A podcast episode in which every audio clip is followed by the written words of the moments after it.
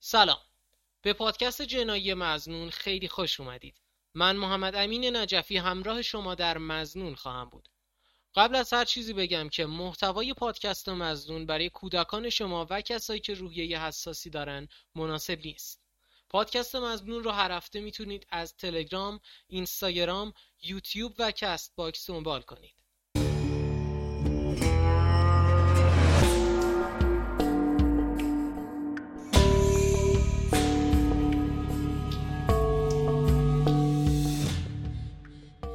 پنج اسفند سال 1380 هنوز خبر یا ردی از پرونده فائز هاشمی نبود. تمام این مدت را هم صرف تحقیق در مورد امیر یعنی تنها مزنون پرونده کرده بودیم. اما هیچ چیزی در مورد اینکه امیر فائزه رو به قتل رسونده باشه وجود نداشت. اون روز تصمیم گرفتم یه زنگ به سرهنگ امیری همکار و دوست قدیمیم توی تبریز بزنم. خیلی وقت بود با هم دوست بودیم و گاهی اوقات تو پروندهایی که خیلی پیچیده می‌شد باهاش تماس می‌گرفتم. زنگ دادم و خیلی گرم با هم صحبت کردیم.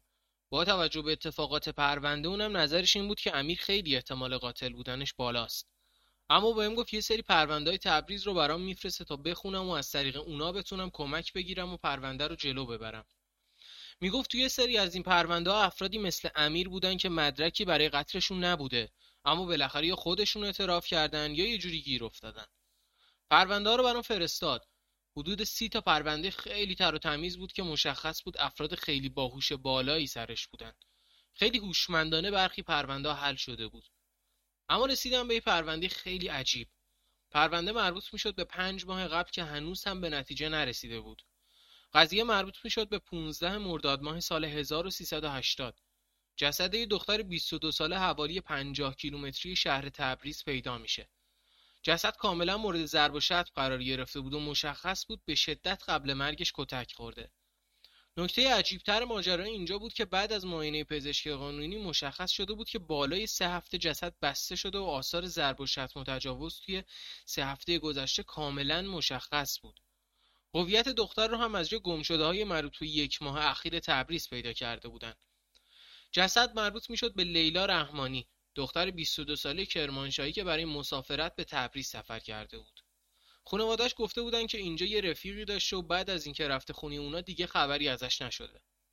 دوستش هم گفته بود که از خونه اونا خارج شده و خبری ازش نداره.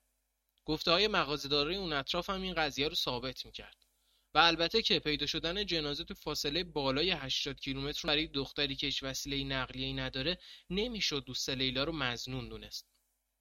این همه شباهت واقعا عجیب بود. به خصوص اینکه پرونده لیلا هم ناتموم بود و بعد از گذشت 5 6 ماه هنوز هیچ پیشرفتی توش نداشت.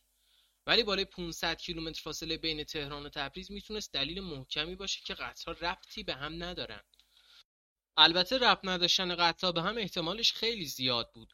چون قتل سریالی به همین سادگی ها نیست و همچنین خیلی کم پیش اومده که قاتل اختلاف بالای 500 کیلومتر بین شهرها رو داشته باشه. پس بیشتر با عقل جور در میومد که قطرها اتفاقی به هم مربوطن.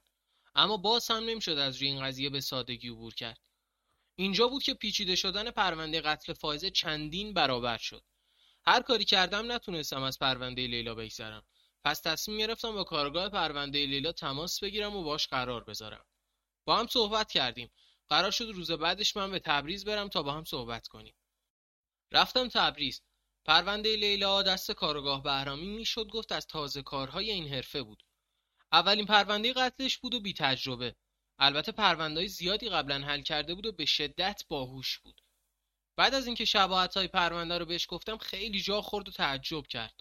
اما اون بیشتر از من اعتقاد داشت که احتمالا فقط یه تصادف و دو پرونده ربطی به هم ندارن. اطلاعات زیادی در مورد قاتلای سریالی تاریخ داشته می‌گفت خیلی احتمال سریالی بودن قتل کمه.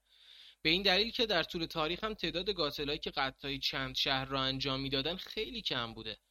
چون همین توی چند شهر بودن ریسک بزرگی برای قاتل ایجاد می‌کرد. اما خودش هم می‌دونست که احتمالش کم هست اما غیر ممکن نیست. بعد از صحبت با کارگاه بهرامی حساسیت روی دو پرونده چندین برابر شد. می‌دونستیم احتمالا دو پرونده به هم ربطی ندارن اما باز هم حتی به خاطر درصد کم یکی بودن پرونده ها با هم همکاری داشتیم. در مورد پرونده لیلا یه نکته خیلی شگفت آور وجود داشت.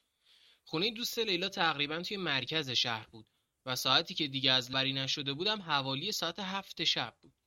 اونم توی اون نقطه از شهر که حدود ساعت هفت و توی تابستون پر آدمایی میشه که برای تفریح یا خرید به وسط شهر اومدن. چطور ممکنه یه نفر رو به زور بین اون هم آدم بدوزن و هیچ کسی چیزی نفهمه؟ پس احتمالا لیلا بدون زور و با میل خودش با قاتل رفته. از اونجایی که گم شدن لیلا وقتی اتفاق افتاده بود که شهر شلوغ بوده پس می‌شد گفت خیلی از پرونده فائزه در دسترس تر بود. یعنی حداقل می‌شد احتمالایی داد و فکر کرد.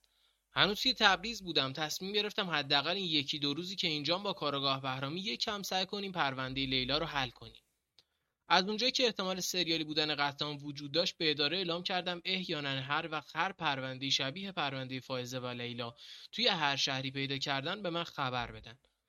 رفتیم همون حوالی خونه دوست لیلا. عکس لیلا رو هم داشتیم و من تصمیم گرفتم به مغازه‌دارهای اون اطراف نشون بدم و باشون صحبت کنم. تا شاید اون روز یه نفر لیلا رو دیده باشه. یه چند تا مغازه سر زدم اما اونا می‌گفتن از بین چند صد نفری که هر روز اینجا میان غیر ممکنه بتونن مسافری که 5 6 ماه پیش اینجا بوده رو به یاد بیارن. حوالی ساعت 9 شب بود که بدون اینکه چیزی دستگیرمون بشه کم کم داشتیم برمیگشتیم خونه کارگاه بهرامی. تا من شب رو اونجا بمونم و صبح دوباره به تهران برگردم.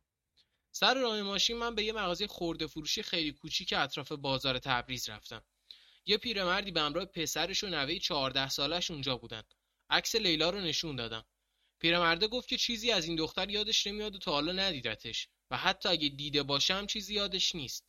عکس رو ازش گرفتم و داشتم خارج می شدم تا به سمت ماشین برم. تو خیابون که بودم یهو پسرش از پشت صدام زد.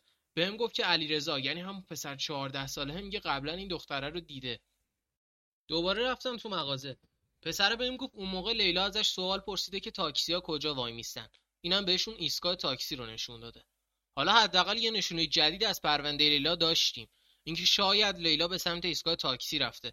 یا البته ممکن بود لیلا مسیرش رو عوض کرده باشه و کلی شاید دیگه. اما خوشحال بودم که حداقل یه چیز هرچند کوچیک پیدا کردیم. رفتم پیش بهرامی. قضیه رو بهش گفتم. انقدر هیجان و استرس اولین پرونده رو داشت که کلی ذوق کرد. یه جوری تشکر کرد که انگار قاتل رو گرفتیم. بهرامی مستقیم شکش رفت رو راننده های تاکسی و می‌گفت که باید بررسی بشن. اما حرفی که می‌زد از روی هیجان بود نه منطق. نه از این نظر که قاتل نمی‌تونه راننده تاکسی باشه. از این نظر که اولا چند صد تا تاکسیران توی شهر وجود داره و نمیشه همه رو بررسی کرد. دوم اینکه لیلا سوار تاکسی شده فقط یه فرضیه است. شیش ماه از گم شدن لیلا گذشت و اصلا بعید نیست اون پسر یه شخص دیگر رو دیده باشه. و ما هم اصلا نمی‌دونیم که لیلا سوار تاکسی شده یا نه. ممکنه ده بار مسیرش رو عوض کرده باشه. صبح فرداش من آماده شدم که برگردم تهران. اما قرار شد مرتبا با هم در تماس باشیم تا شاید بتونیم به همدیگه کمک کنیم. داشتم از شهر خارج می شدم که از تهران تماس گرفتن. قبلا بهشون گفته بودم که اگه خبری شد یا پرونده شبیه این بود بهم خبر بدن.